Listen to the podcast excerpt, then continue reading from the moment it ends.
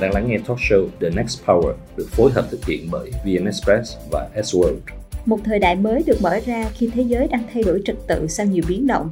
Đây cũng là thời điểm lịch sử của doanh nghiệp để tìm ra sức mạnh mới, quyền năng mới, tạo ra sự bứt phá và vươn xa.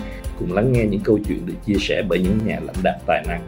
Bạn có thể tìm và theo dõi The Next Power tại VN Express, YouTube, Facebook, Apple Podcast, Spotify để không bỏ lỡ những nội dung hữu ích. Hello, uh, welcome to The Next Power. Today we have a pleasure to meet our guest today, Donatus. Hi. Well, thank you so much for having me. It's been a great few days. Thank you so much for participating in this small discussion. Our audience would love to know more about you. Sure, sure. So I'm the co-founder of 3.0 Labs, which is a blockchain-based venture studio. Um, what we're basically doing is we're taking any application within the blockchain space that we see, and we're consistently building projects and businesses to facilitate this. And this is usually around the space of, um, you know, DAOs, around certain industrial applications, but also around applications that might not have been fully discovered yet. Um, so what we're looking at with our broader mission is to try and enable resource access to the world. Um, and that's where we're looking also very keenly at Vietnam. That's absolutely great. So, That's what is right. your first impression about this country? I have to say I am very impressed. it's a, it's So it? just- it's a it's a beautiful country for one, but mm-hmm. aside from that, I think that we've all heard about the incredible pace in which things move in Vietnam and how it's developing as an economy. But to be here, I was very surprised to say that it feels extremely structured, clean, and mm-hmm. you know obviously fast moving. And so that was that was my first impression when I got here.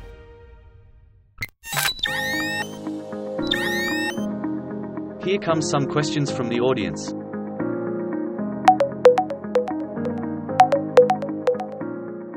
Hi, the Next Power Talk Show. Hi, Donatus. I'm Jamil. And my question is from a foreign investor's point of view, what do you think are Vietnamese companies' advantages over foreign firms? Thank you. Thank you. One of the things that struck me about them was that much more so than in the West, where we usually look at business models and start thinking out a long term plan and strategizing and using models that we have known in the past, the startup community around here, or the entrepreneurs here, are extremely creative and witty about the way that they go things. So they might see opportunities where others don't, and they find solutions in a very hustly manner, which I quite enjoy.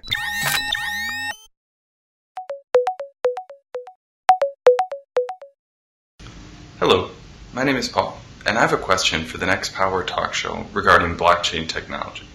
It's obviously a really trendy buzzword right now, but I'm curious for your perspective on exactly what is it, and how does it work, and what is its potential to change the world? Oh, there's a there's a lot to unpack there. Um, for one, I like to refer to it as Web three, which is this umbrella term that encapsulates uh, how services and products are built using blockchain technologies. Um, Web three for us can mean several things, but I guess the thing that means the most to me personally and to us as a company is this idea of a stakeholder economy. It's the thought that if, for example, you have a gentleman here in, in Vietnam who might be subject to certain individuals loaning him money, the interest rate on that money might be extremely high, and he might be reduced to working every single day, paying off his loan, and then coming home and paying his food and feeding his family, and then he's got nothing left. Why? Because he doesn't have access to international resources, because he cannot open a bank account, because he mm-hmm. cannot take a loan. Unlike the most of us in the West, which are very privileged in that aspect, uh, there's a lot of people, especially in Southeast Asia, that mm-hmm. just quite simply lack it. But they all have a smartphone. Mm-hmm. So using blockchain technologies, they can interact, they can take loans, or they can give loans, they can invest, they can trade, all without having to know who the counterpart is, because all that counterparty risk is removed from blockchain. So that is one aspect. It's this idea of this trustless coordination, this trustless trade between individuals. The second aspect that's particularly fascinating to me right now is this idea of a stakeholder economy, or what most people know as DAOs, decentralized autonomous organizations. It's still very young. There's been a few DAOs around. There's been a lot of experimentation, um, and we have a lot to figure out around how they work. But what's amazing about it is, is that in Web 2, you had this model of I provide you a service which you don't pay for, but your attention and your data is mine, and that's what I monetize. And therefore, your incentive to work towards me, be it a platform, is because I give you an emittance of serotonin and dopamine whenever you use my platform. Uh-huh. But here, all of a sudden, the blockchain looks at something totally different. It looks at how can we incentivize huge masses of people by investing and being a part and owning a part of this community. And then by owning a part, that's their incentive. They suddenly want to contribute and they suddenly want to be a part of this bigger community. And we call this the stakeholder economy because for the first time, everybody can own a piece of communities, of a mission statement, of whatever you want to create, and at the same time contribute to it. Bạn đang lắng nghe talk show The Next Power được phối hợp thực hiện bởi VN Express và S-World. Yes. With Web3, the opportunities for developing countries Yeah. and developed countries, is there any difference? it's a developing countries have a far bigger opportunity here, in my view, um, than the West. Sure, the West has financial resources and it has a lot of resources in around the educational space and government grants, but it lacks the. It has too stable an infrastructure, if that makes sense. Why is that a problem? Quite simply because we need to take down several layers of infrastructure in order to implement anything. If in Germany, for example, we were to say, I think that a centrally bank issued digital currency or CBDC should be issued, it would take us 10 years or more to even get marginally close to that because there are so many layers of our economy that would be threatened by this. So it actually wouldn't be very attractive. But in a country like Vietnam, that's a whole different story because as we were already mentioning, a lot of people don't have access to financial resources, and the government is very directly involved in the economy. So there's an opportunity for the government to actually create things and to just leapfrog, to skip all the steps that we had in the West, and basically get one step ahead right away. Yes. That's a story we have seen in the last 20 years Yes. with China, with Web2.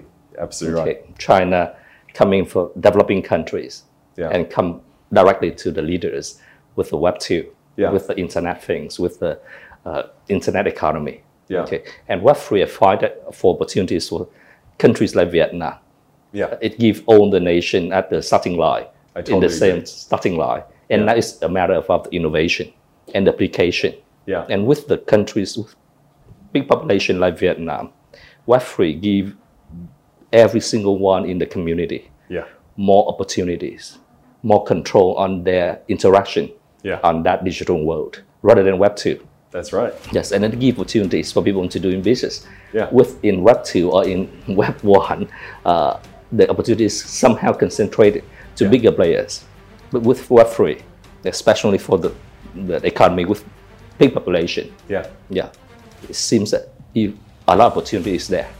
But you know, to realize those the vision for the future, Yeah. still a long way to go. So what is it?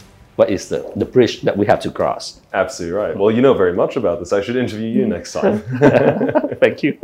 It's um, it's completely right. There's a huge shift that you're looking at, and you were explaining China and how we've seen it over the last 20 years, basically leapfrog.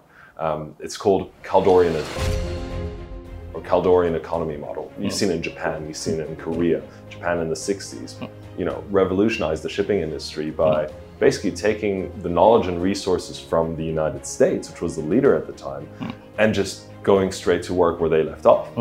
And therefore, the only thing that they had to improve on was the efficiency of implementation.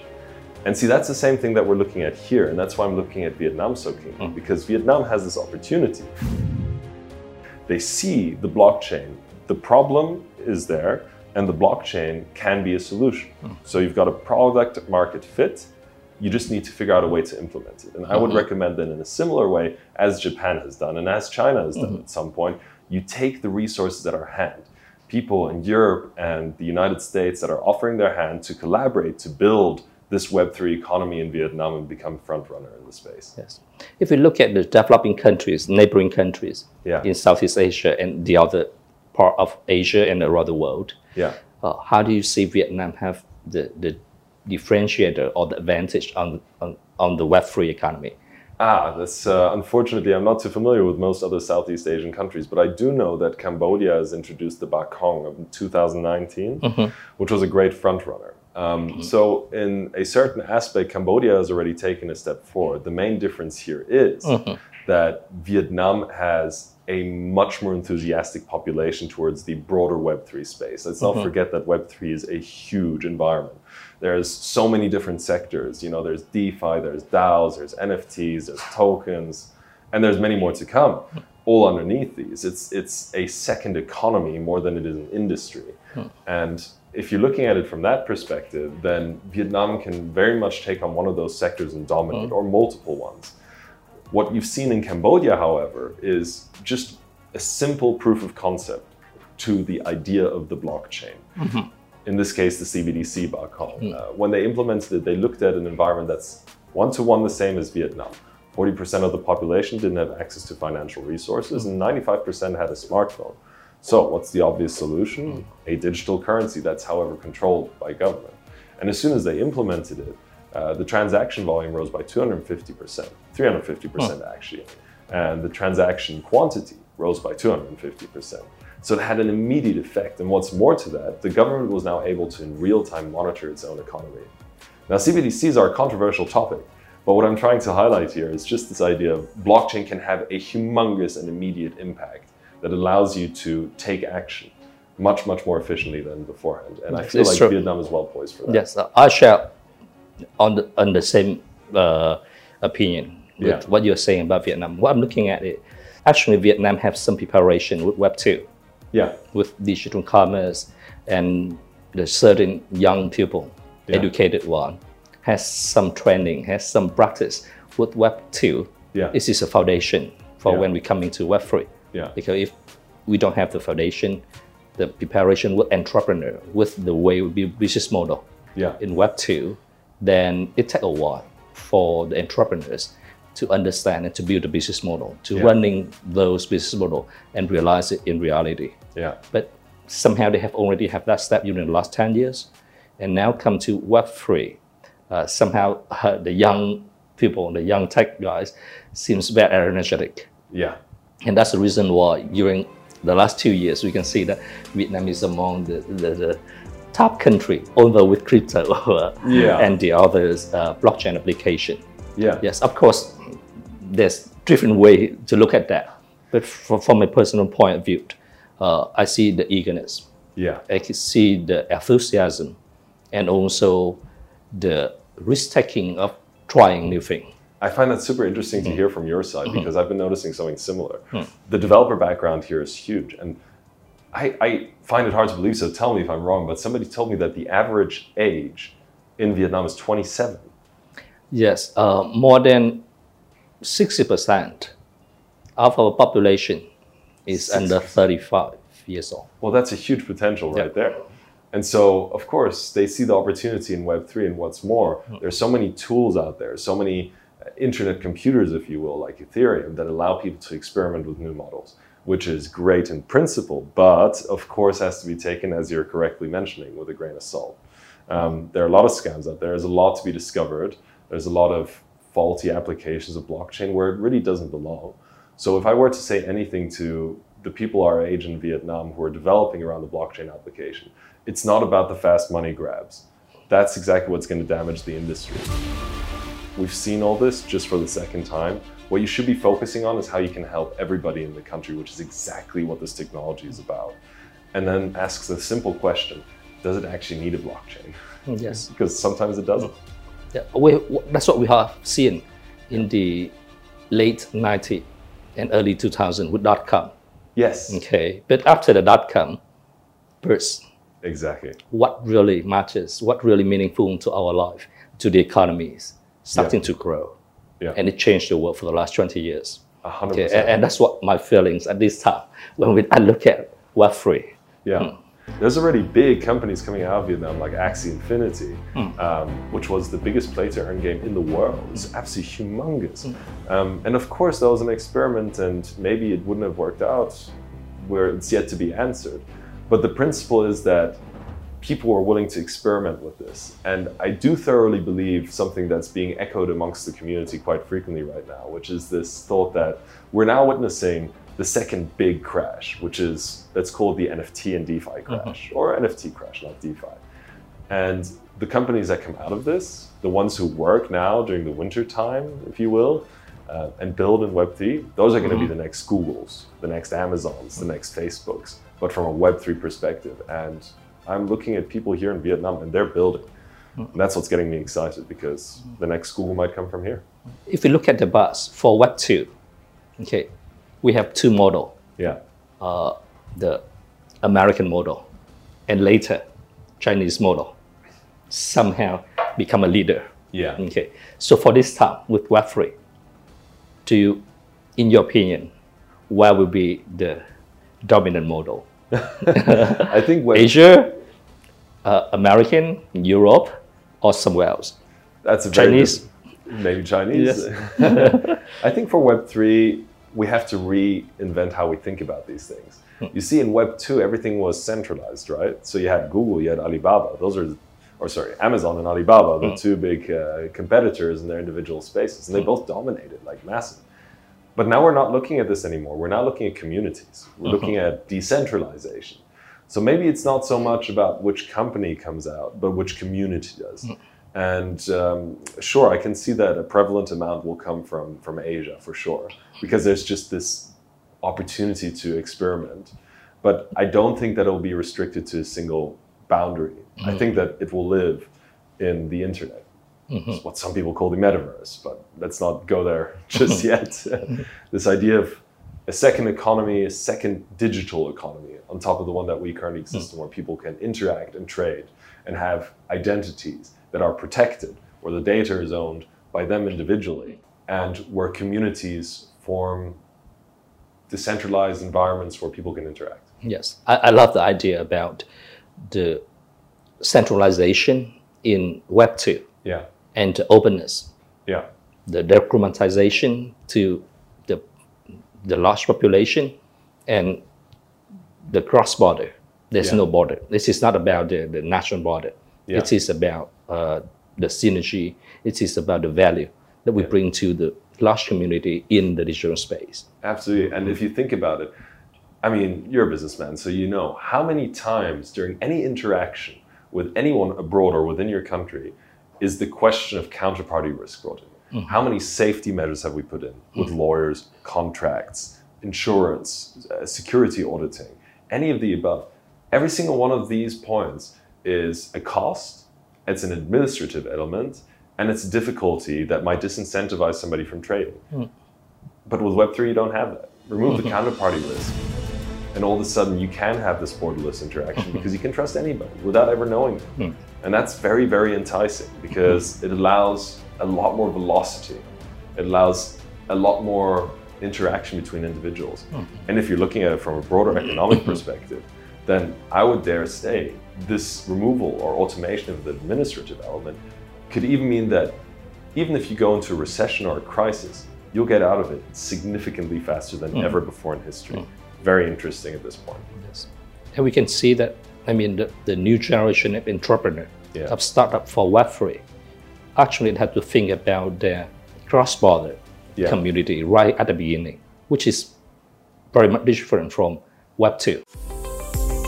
Bạn đang lắng nghe talk show The Next Power được phối hợp thực hiện bởi VN Express và S-World.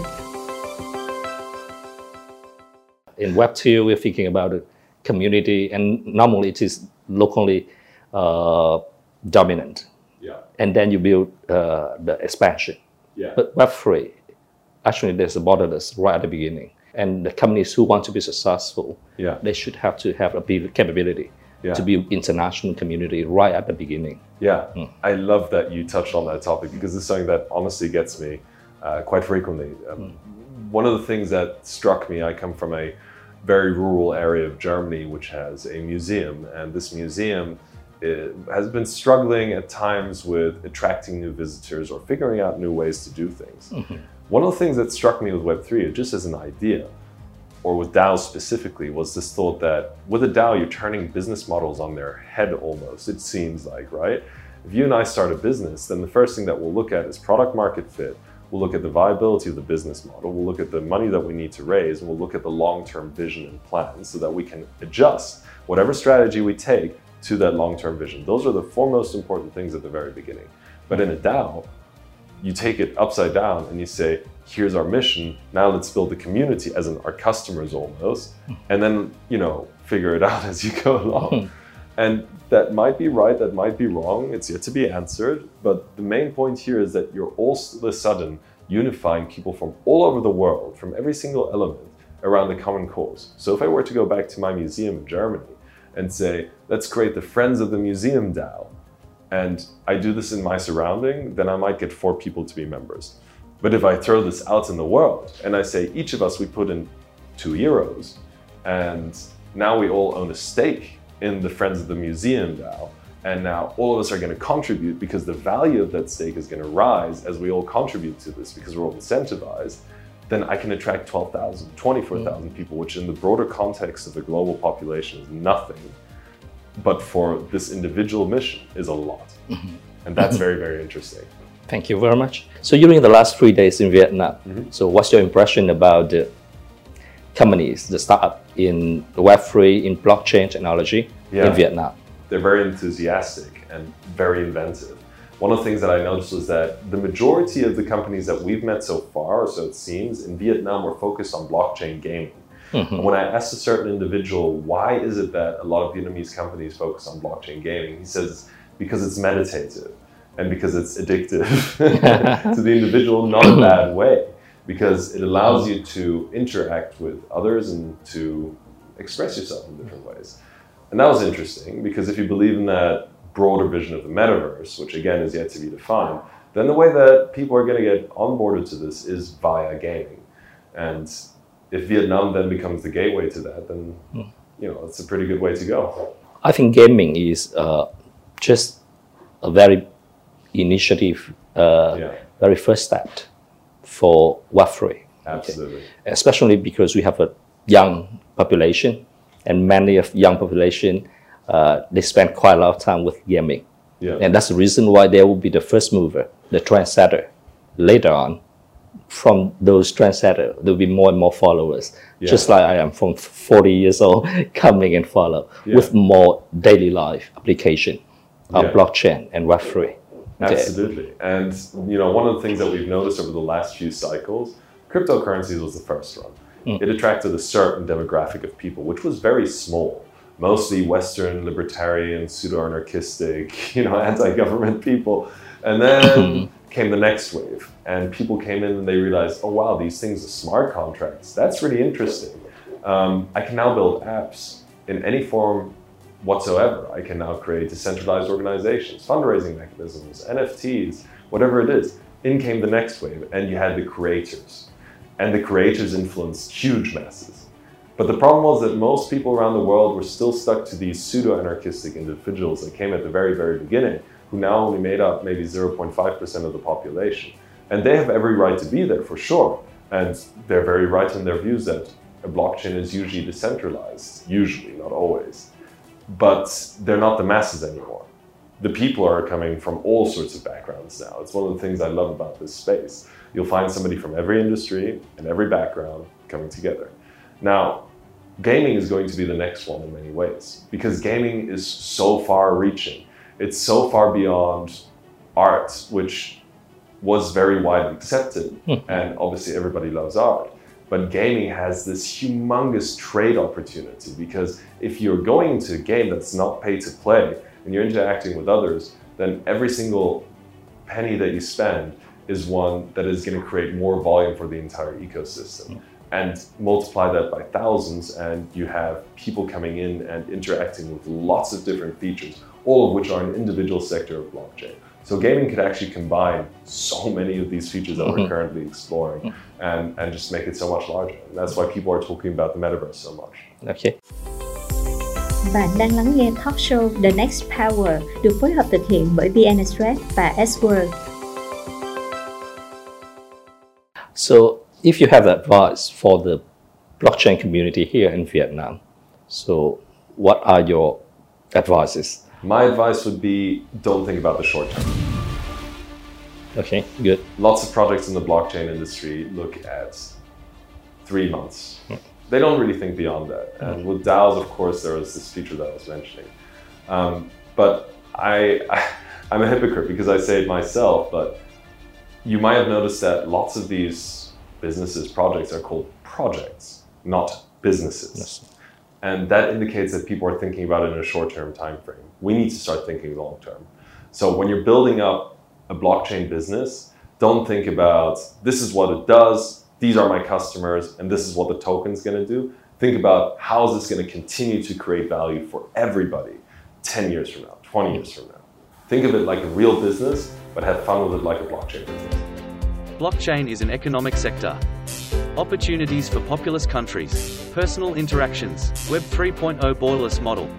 Gaming is just an initial step. Thank you so much, Donatus, for joining us. Although this is a very short section, we learn a lot from your insight. Thank you so much. Okay. And thank you so much for joining us at the Next Power. Cảm ơn các bạn đã lắng nghe talk show The Next Power. Bạn có thể xem bản ghi hình tại VN Express, YouTube của The Next Power cùng khám phá những quyền năng mới vào mỗi thứ năm nhé. Cảm ơn sự cố vấn nội dung của IPP, sự đồng hành của Tập đoàn Xây dựng Hòa Bình cùng thương hiệu Veston Monami.